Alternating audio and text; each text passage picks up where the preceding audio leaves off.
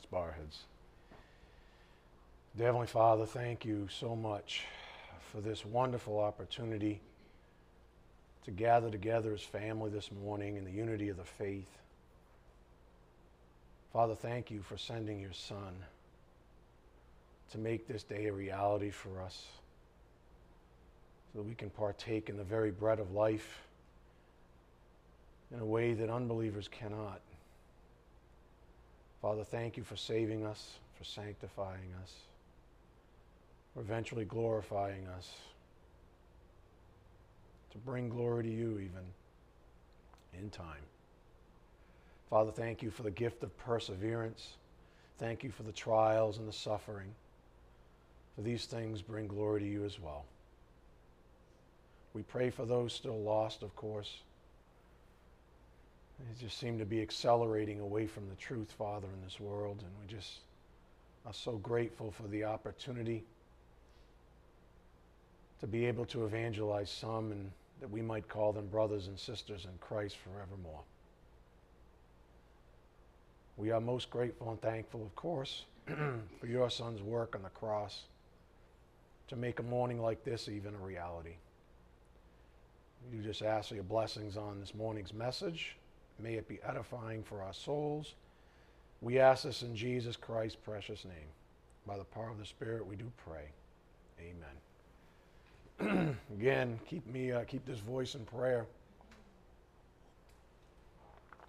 Uh, this past week, the Spirit has given us some additional food for thought regarding that key phrase in the Bible, through faith, up here on the board the faithful keep on believing, waiting on God over time. Through faith implies patience if it's going to show itself as true faith. Eventually, we will receive the things of God. If everything we're given to us at once, there's no real test of faith. Therefore, no faith required. Just think about that.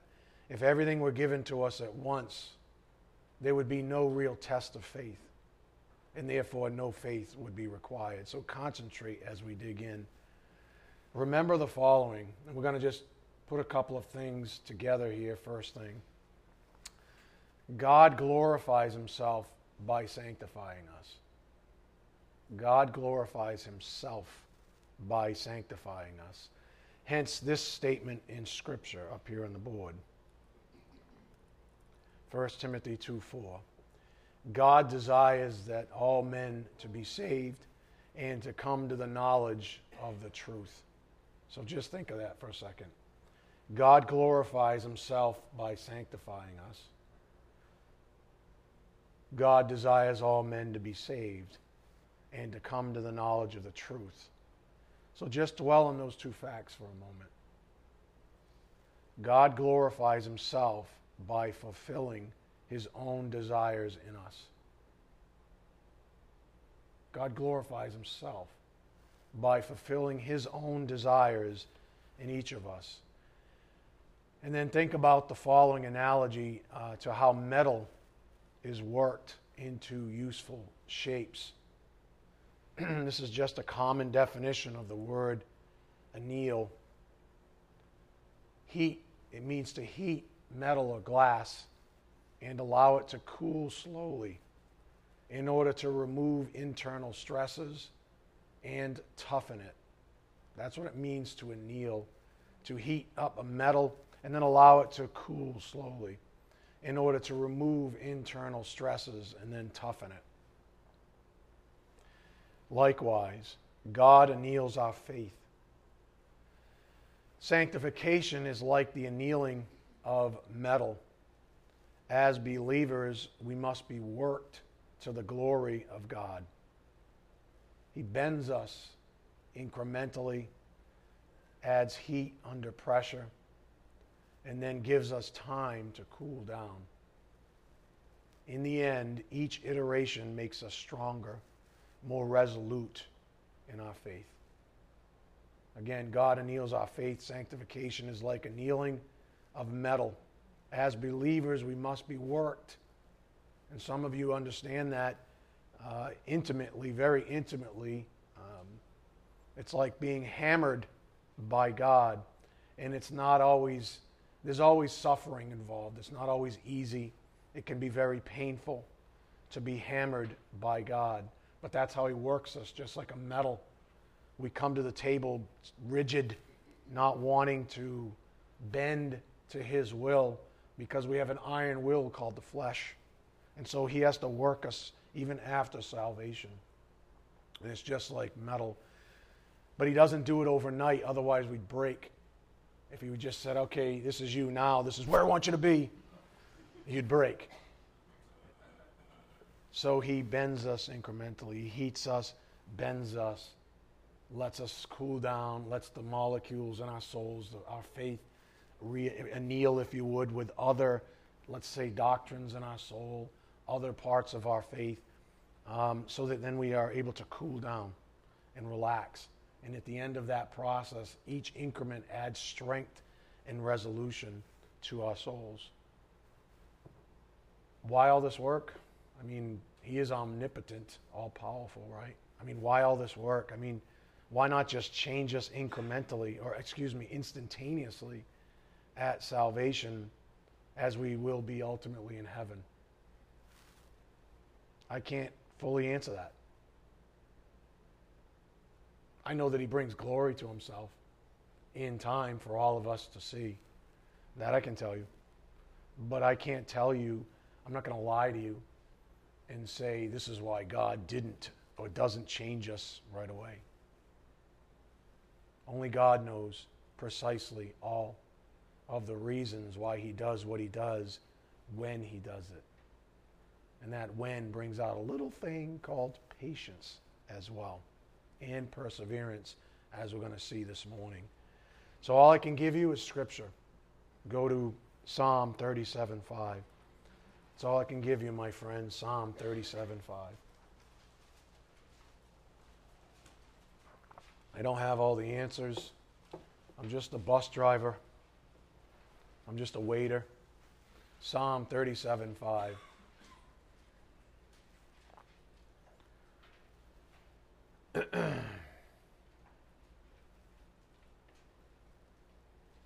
Psalm 37 5. Commit your way to the Lord. Trust.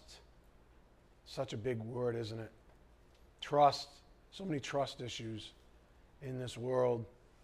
Um, but Scripture says, trust also in Him and He will do it. Go to Proverbs 3 5. Commit your way to the Lord, trust also in Him, and He will do it. Proverbs 3 5.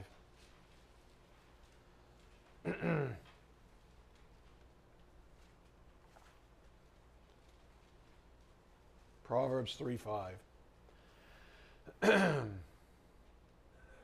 There's that word again. Trust. Trust in the Lord with all your heart, and do not lean on your own understanding.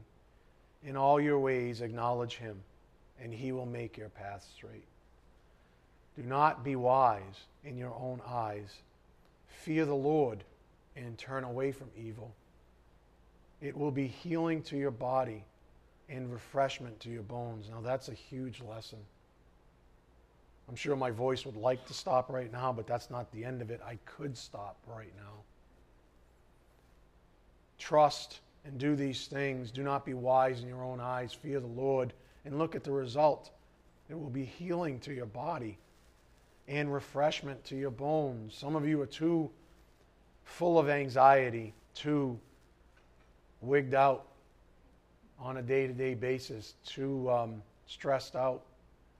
Uh, and it's a result of not heeding this wisdom not trusting in the Lord, being wise in your own eyes. Oh, I can take care of it. I'll, I'll, I'll bear this load myself. Uh, that's no good. If you trust in the Lord, cast all your anxieties on Him because He cares for you, this will be healing to your body and refreshment to your bones. Amen? Some might say, I was thinking about this, you know, because, you know, Solomon's waxing poetic here. And um, it is poetry, and it's beautiful. And so you can write it off. Some might say, you know, oh, if life were only that simple. My friends, my response is simple. It is. It actually is. Life is that simple. Trust in the Lord, fear Him. It'll be healing to your body and refreshment to your bones. It's that simple. Remember, the strategy of your enemies is to complicate life. And some of you do a darn fine job of joining forces with your enemies. Some of you, I would argue, like dysfunction junction. If things get too level in your life, you basically get a stick of spiritual TNT and go, and then I get emails. I don't know what's wrong. I'm telling you what's wrong. You don't trust the Lord, that's what's wrong. I'm not saying I'm the only one who gets emails. Some of you are like, I get them too. Yeah, people tend to bleed like a sprinkler system.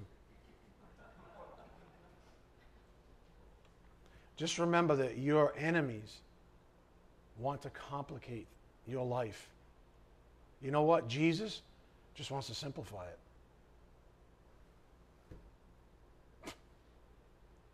So it is that easy.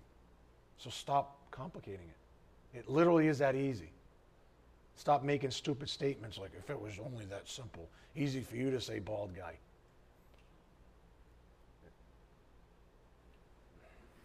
Again, the point on the board God anneals our faith. Sanctification is like the annealing of metal. As believers, we must be worked to the glory of God. He bends us incrementally, adds heat under pressure, then gives us time to cool down. In the end, each iteration makes us stronger, more resolute in our faith. Go to Romans 5:1. Romans 5:1.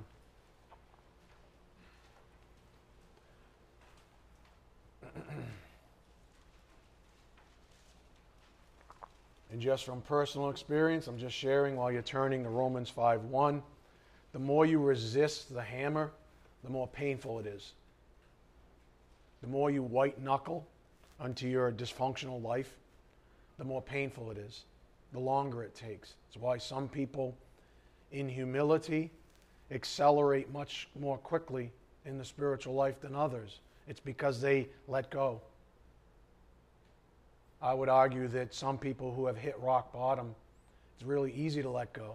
And so they become like uh, rocket ships.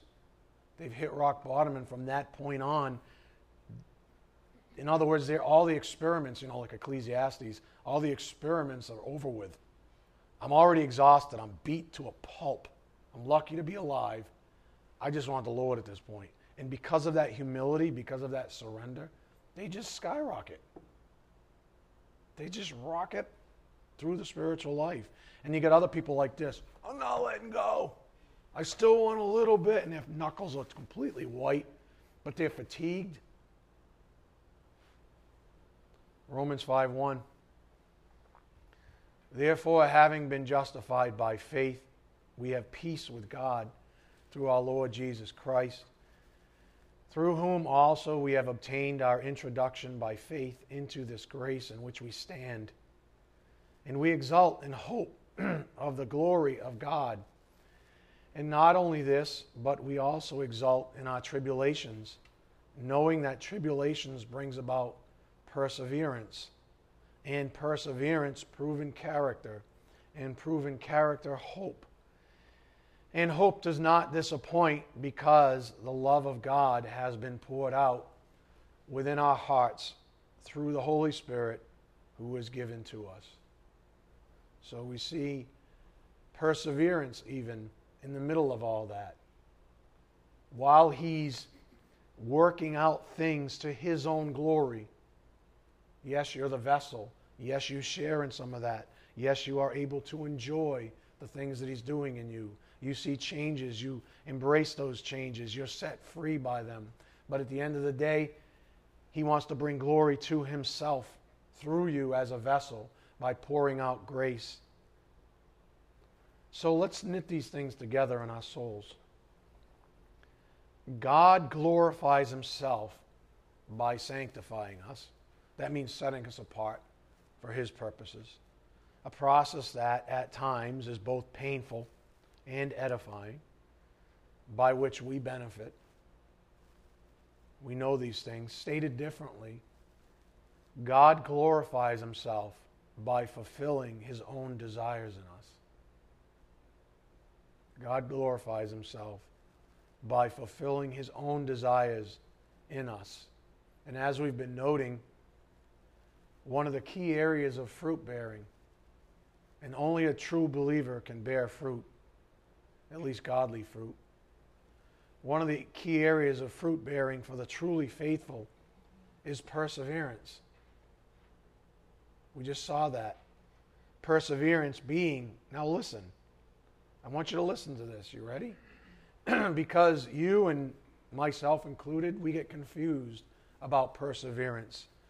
We, if we're tough, if we're, um, if we have a strong flesh, if you come from a certain background, maybe that has proven that your flesh can dominate in this world, can you know do well for itself in this world. Um, you, you tend to think that you've persevered, that you're a self-made man or woman because of those things and you get kind of confused and you, you start thinking that, wait a minute, I can persevere. But I'm going I'm to tell you something. You ready? This is a secret. It's really not. Perseverance is a grace gift from God. Let me say it again. Perseverance is a grace gift from God. We receive faith by what? Being humble. Perseverance is just another grace gift from God. So reflect. If God didn't give us perseverance, how would He ever be able to sanctify us? We'd all quit. Let me say it again. If God didn't give us perseverance, how would he ever be able to sanctify us? We'd all quit. But as Jesus and his apostles stated, only an apostate quits the faith. Only someone who is never truly saved quits the faith. Why? Because God never gave them the gift of perseverance. That's why. Oh, they can hold up for a while just like a lot of posers do. But eventually, they quit. And you may never see it, but they've quit in their own soul. Maybe they go through the motions, maybe they go to church on a regular basis, but they've essentially quit. Why? They weren't given the grace gift of perseverance. Because as Jesus says in his parable of the soils, that's what believers do. They persevere. How does he know? Because it's a grace gift of God.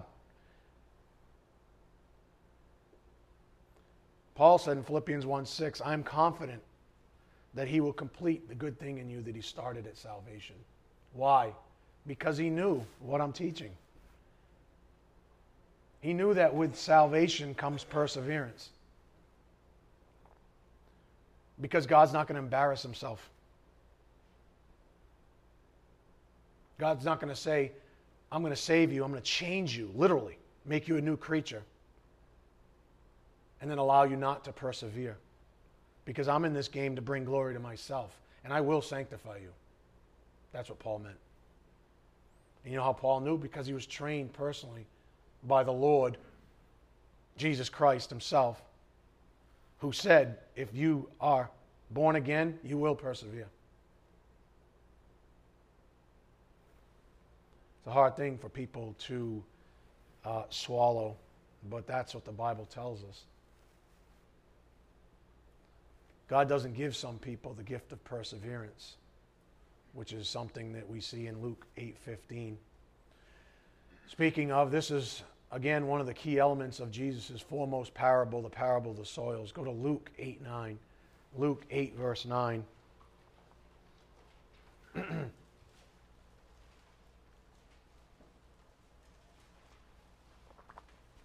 there are um, factions of people out there that think that a true believer can actually quit the faith. But there is nowhere and no evidence whatsoever in Scripture of that ridiculousness. That would be to imply that God is weak. And it didn't, he didn't actually change you, or at least not in a way that's going to bring glory to himself, and that's blasphemous. Luke 8 9, his disciples began questioning him as to what this parable meant.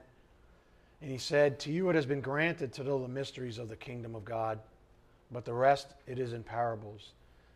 So seeing they may not see, and hearing they may not understand. Now the parable is this the seed is the word of God. Those beside the road are those who have heard, but then the devil comes and takes away the word from their heart so that they will not believe and be saved.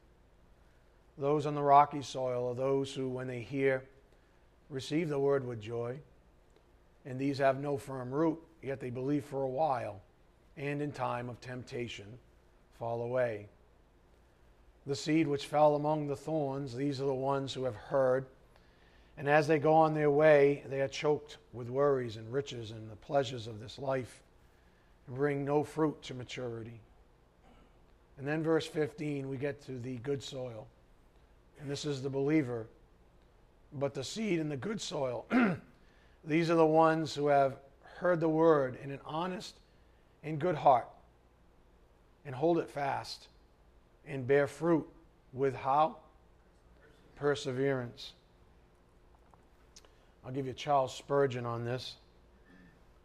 Or, quote, with perseverance, with continuance, he that, and he's quoting again from Scripture, he that endureth to the end, the same shall be saved. Don't divorce the two.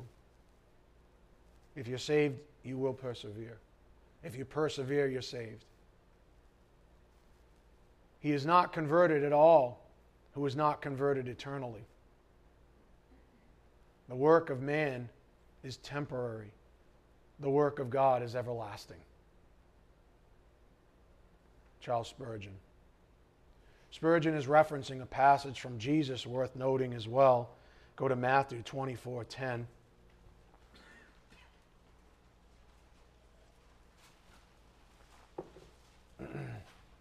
Matthew 24 10. I know some of you have been tainted along the way into thinking that because of someone's free will, they can somehow choose not to persevere in the faith. Um, I was duped by that as well, and the Spirit's delivering you from it. Matthew 24 10. At that time, many will fall away and will betray one another and hate one another. Many false prophets will arise and will mislead many. Because lawlessness is increased, most people's love will grow cold. But the one who endures to the end, he will be saved. Why? Because it's going to be so tough that if you're not saved, you won't have the gift of perseverance. You won't be able to endure. That's why. Only the person who is saved, who's given the gift of perseverance, like we just read in Luke 8, uh, verse 8, uh, 15, only that person is able. Because you know what? God is able. With man, things are impossible. But with God, all things are possible.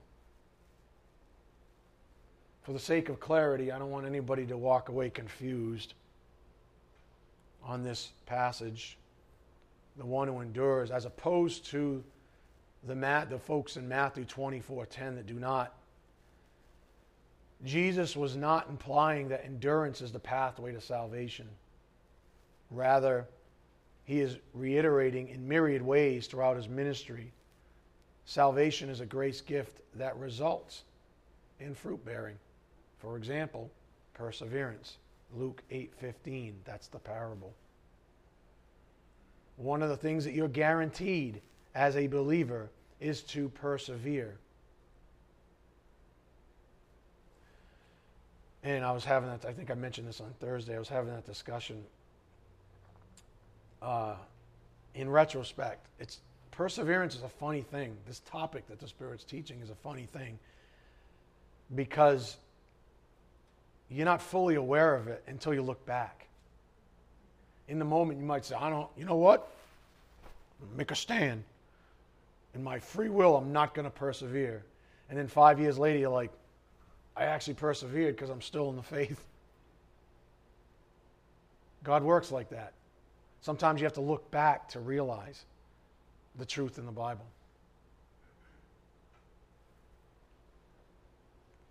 Anyways, the recurring point in our studies is simple. Oh, and on that note, I would argue, I argue, I know for a fact that there's never ever been a believer, and there never will be a believer ever and ever, ever, that can be on their dying bed and say, I didn't persevere.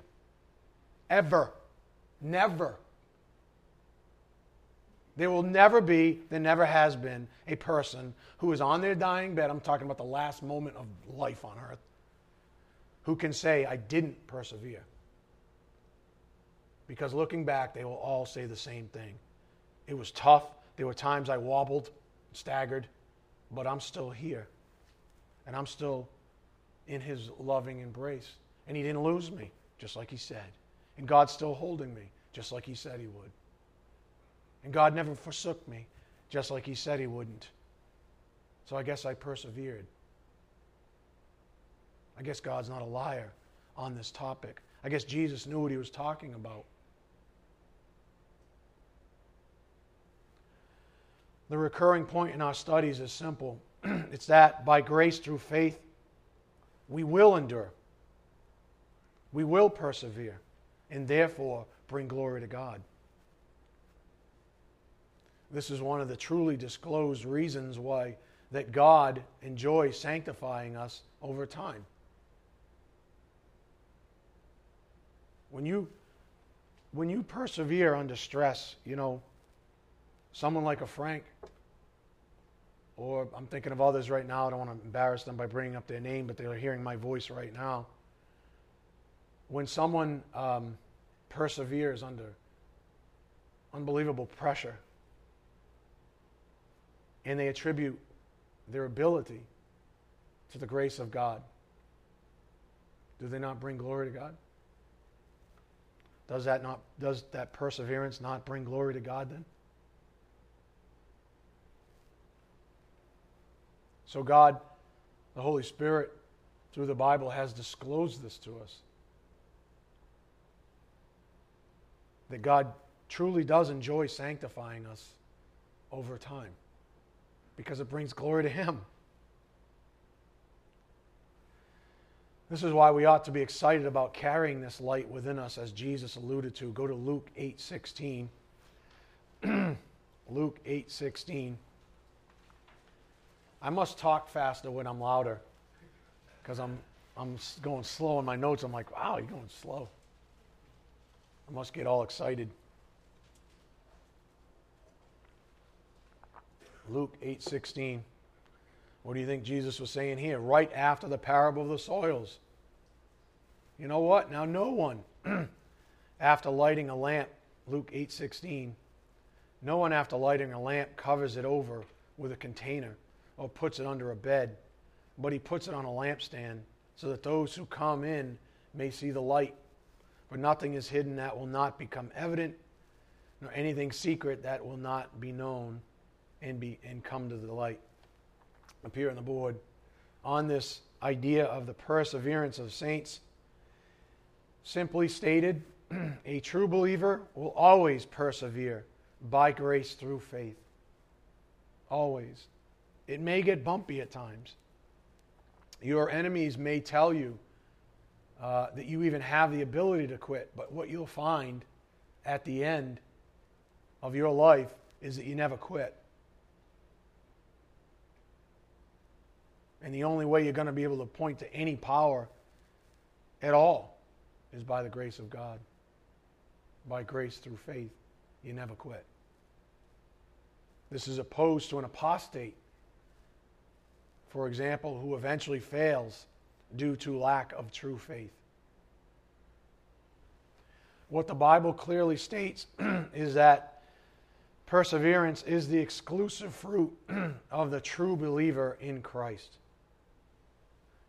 You notice Jesus in his parable in Luke 8 didn't say that the three categories of unbelievers persevered. a matter of fact, they all quit. Some quicker than others, but eventually they all quit. The seed didn't sprout to perseverance, to full maturity, until it was on the good soil, the humble soil, a soil that God can save. That's all Jesus was saying. And therefore, perseverance is the exclusive fruit of true believers in Christ. Since this kind of fruit brings glory to his Father, that's why I've always said, just, you know, just keep going on. Don't be don't be discouraged by your own flesh who keeps telling you. And you don't think I have these you don't think my flesh my own flesh says you need to quit. It said it this morning with this ridiculous voice. You need to close up early. I'm not gonna. As long as you can bear it, which by your faces, it's, you know, you're persevering, okay? Maybe it's a visual aid. I don't know. I wouldn't want to be listening to this voice either. And it hurts coming up. Anyways, I digress. It hurts. Since this kind of fruit brings glory to his Father, Jesus, of course, wanted everyone to receive it. Jesus loves the fact that you persevere in his name, for his name's sake. He loves it. And he knows that it's a function of salvation itself. Jesus, in his own words, said in Luke 19:10, "For the Son of Man has come to seek and to save that which was lost." Paul reiterated Jesus' thoughts up here on the board. 1 Timothy 1:15. It is a trustworthy statement deserving full acceptance that Christ Jesus came into the world to save sinners, among whom I am foremost of all. Why? Because he knew if, if you could be saved, then God would sanctify you. Jesus knew that. He knew that if you were saved, that you would persevere, that you would continue to bear fruit and bring glory to God. So, of course, He wanted you to be saved. And, of course, that's in perfect harmony with God who wants all to be saved and come to the knowledge of Him. Knowing the very heartbeat of Jesus' ministry, his words, his parables, and his activities, these things become quite clear. Knowing the heartbeat of Jesus' ministries, why he spoke the way he did, why he told parables the way he did, all of his, all of his activities become quite clear. Why did he do the things he did? Why did he say the things he said? It's not complicated, it's very simple. Hence his general statement of caution in verse uh, 18 of Luke 8. You're still in Luke 8, right? Verse 18. So what? He's speaking to a general audience. Take care how you listen. then take care. I can't even, hold on. I'm trying to stress it, but I can't. So take care how you listen. For whoever has to him more shall be given, and whoever does not have, even what he thinks he has, shall be taken away from him. Up here on the board. Take care how you listen. Those who refuse the light in time will not have the opportunity at the great white throne judgment. It will be too late, and all light will be removed from them as they are thrown into the outer darkness, the lake of fire. Paul wasn't never held back either, wasn't ashamed to speak of the truth on this subject, wasn't afraid to challenge people that he supposed were disciples, but who knows? 2 Corinthians 13 5, test yourselves to see if you are even in the faith. Examine yourselves. Or do you not recognize this about yourselves that Jesus Christ is in you, unless indeed you what? Fail the test. If you have true faith from God, as opposed to man's faith in something other than God, I'm alluding to Spurgeon, then you are founded on the rock if you have true faith, who is Jesus Christ. And this is very good news, my friends. Faith in the rock. in the analogy, if there's one outstanding quality of rock, it's that it is solid in its standing, which is why we use the term rock solid to describe unwavering things. If your faith is in the rock, you will persevere, just like a rock does. Luke 6, 47 to 49, 8, 15. That's the parable. Let me give you 648 up here on the board. The believer is like a man building a house who dug deep and laid a foundation on the rock. And when a, a flood occurred, the torrent burst against that house and could not shake it because it had been well built. One final thought from two, Thursday's lesson on this point up here on the board on faith in the rock. The more we learn about Jesus' approach to the faith, the more we realize two fundamental things. True faith, simple. God saves. We don't save ourselves. God saves us even daily, delivers us, saves us daily. True faith is practical. God sanctifies. Why does He sanctify us? To bring glory to Himself. Is He omnipotent or not? He's omnipotent, last time I checked. So if His Word says you will be sanctified, if His Word says you will persevere, do you know what's going to happen? When His name is on the line, because that's whose name is on the line, you're going to persevere. You're going to be sanctified.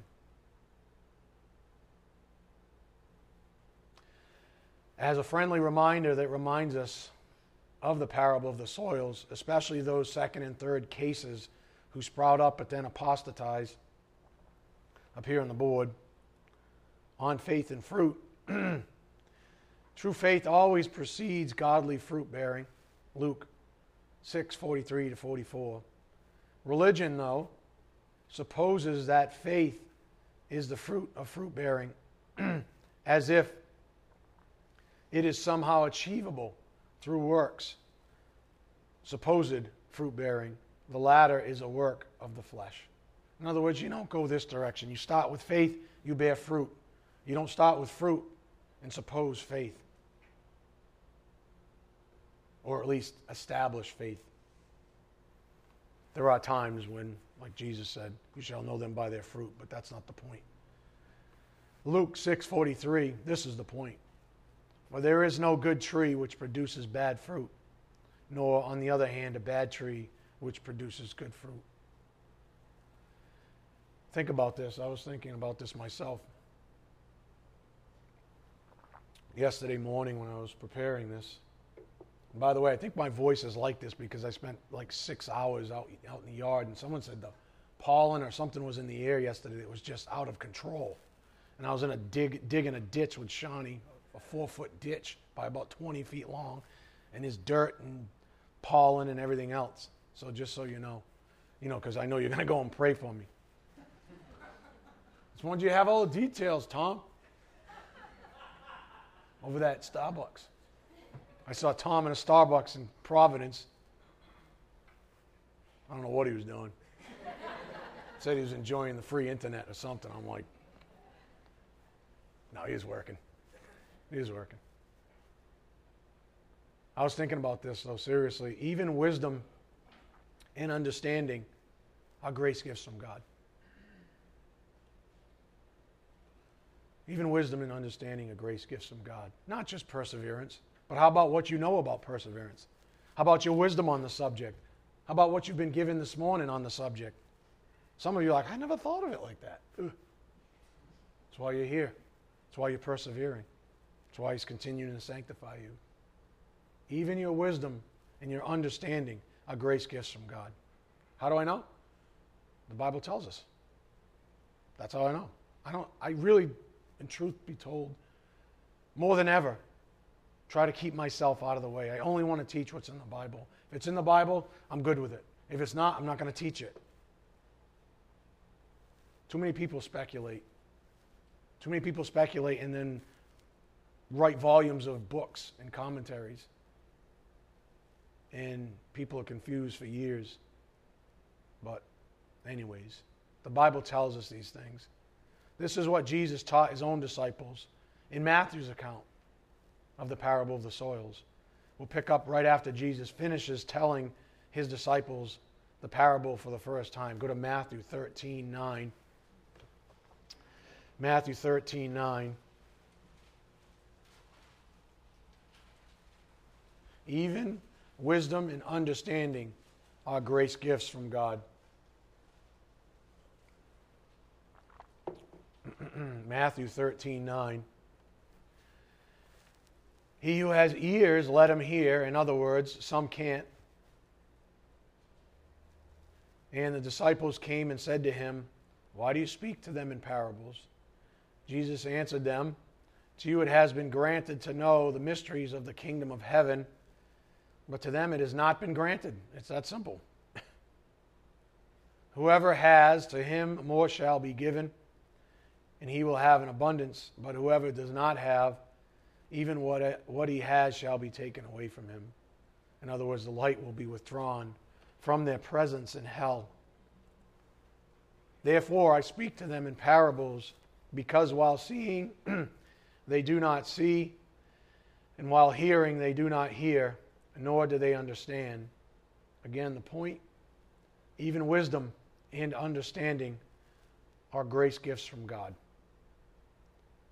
If you think about it, this is what frustrates unbelievers among us so much.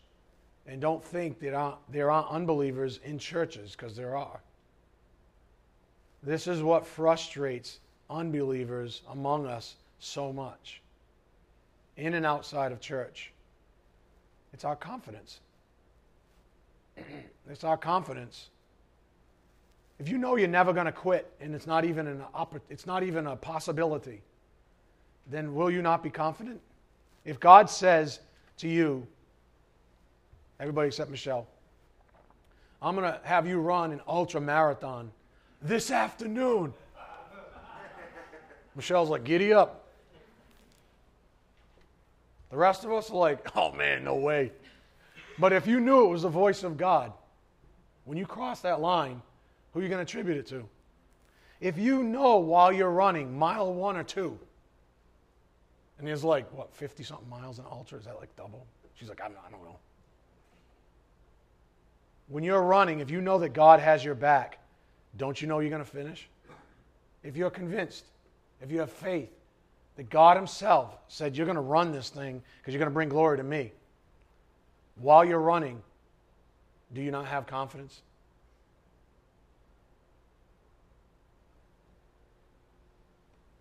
You see, that's the kind of confidence that drives unbelievers bonkers.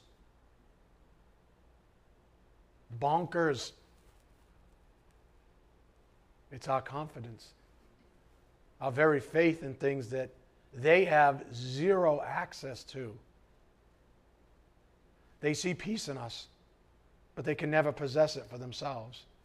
And this enrages their flesh with things like jealousy. So they continue to try and animate a corpse, failing every time. Meanwhile, we believers are held up by the very power of God. Go to Romans 1:16. Romans 1:16. That's the kind of stuff that drives unbelievers bananas. Romans 1:16. This is just one of those passages that every time you come back to, it's just that more magnanimous. It's just that much more. It's bigger. Romans 1:16 for I am not ashamed of the gospel for it is the power I taught you Greek word dynamis, right? The very power of God for salvation, deliverance in every aspect of it, not just to save you, but to deliver you every day. Because he's not going to save you and then not save you every day.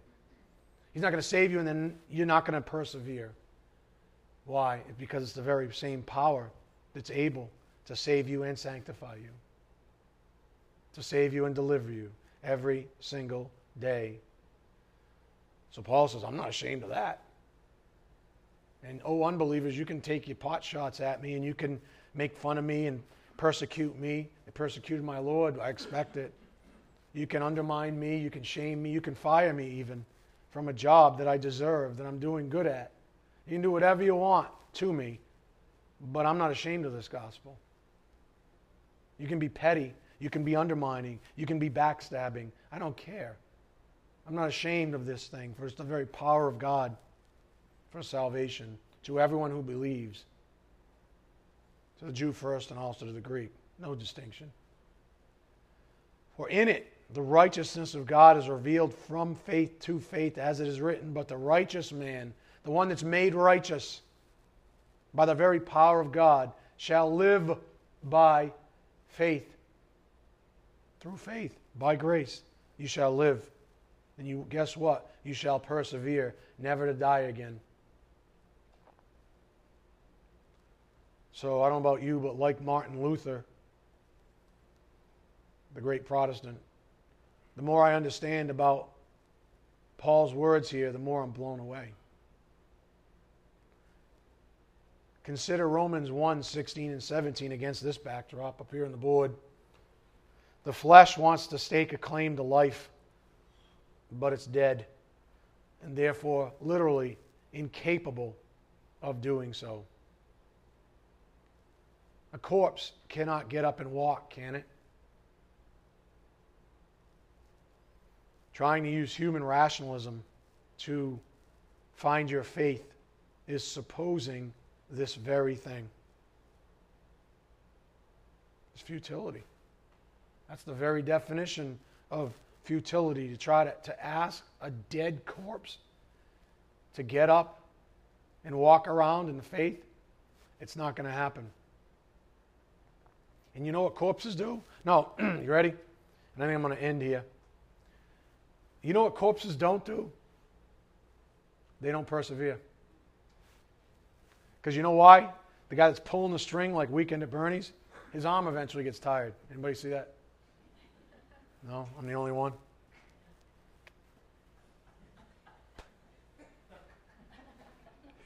It's futility. Eventually, the flesh grows tired. A corpse, ready? I know this is like the revelation of revelations to end the Sunday morning on. That's why you came. A corpse doesn't persevere. Doesn't persevere. As, as, as, as soon as someone stops propping it up, it falls down. That's why Paul said, Who's going to free me from this body of death? You can't animate that thing. You don't dress up the pig. You don't make the flesh better. That thing is dead. It's a corpse. You, you are a new creature if you're in Christ. But you see, an unbeliever, that's all they have is a corpse. So they keep propping it up and it falls down. They keep propping up, it falls down. It's like, what's going on? You're arrogant. That's what's going on. You're not even saved. But didn't I, don't I go to church? So? Don't I read my Bible? So? Satan knows the Bible better than you do. Don't I do all these things, these so called righteous things? I mean, doesn't the Bible talk about fruit bearing and I'm doing them? So? You were never saved. Therefore, you will never persevere. at least not to the end. You can fool a lot of people along the way, but God sees the heart.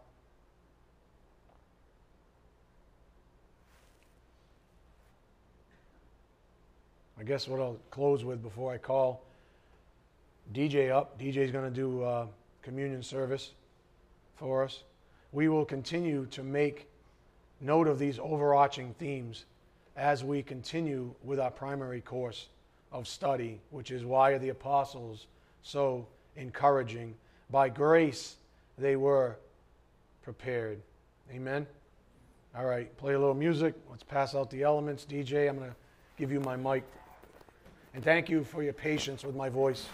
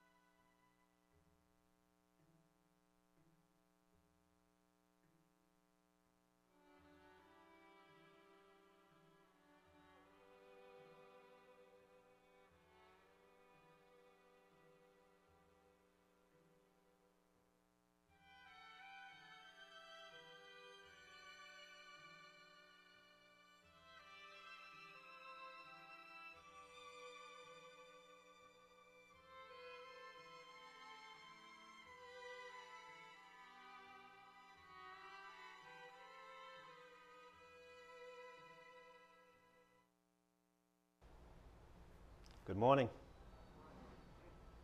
Can you guys kill the music?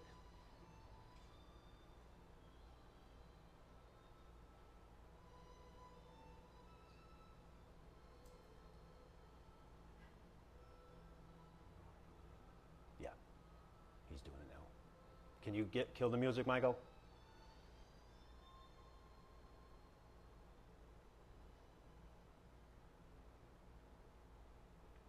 Thank you. Good morning. While I was sitting in the back in the AV room, Pastor was teaching and talking about perseverance, and it hit me pretty hard. Um, you have two great examples of perseverance that were on this stage this morning.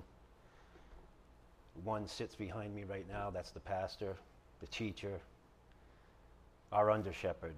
But the other one was that cross that was over there and the man that died on it 2,000 years ago. So just remember that about perseverance. The fear of the Lord is the beginning of wisdom. Fear to me has always coincided with respect.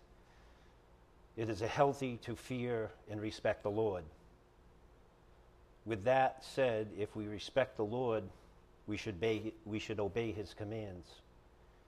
And one of his commands for his body, his bride, is the celebration of the Lord's Supper, which we, we will be celebrating in just a few moments.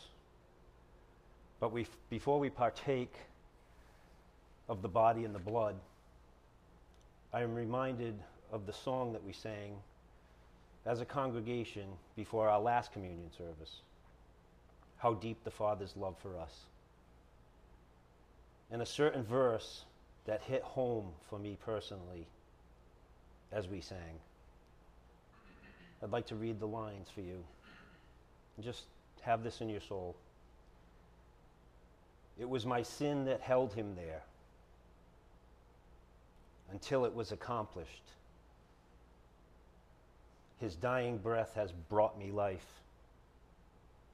I know that it is finished. With these words fresh in our mind, let us celebrate the Lord's Supper. 1 Corinthians 11:23 states, "For I received from the Lord that which is I also delivered to you, that the Lord Jesus in the night in which he was betrayed, he took bread. And when he had given thanks, he broke it and said, This is my body, which is for you. Do this in remembrance of me. In remembrance of our Lord and Savior, let us eat the bread. Also, in the same way, he took the cup after sup, saying, This cup is the new covenant in my blood. Do this as often as you drink it in remembrance of me. In remembrance of our Lord and his work, let us drink of the cup.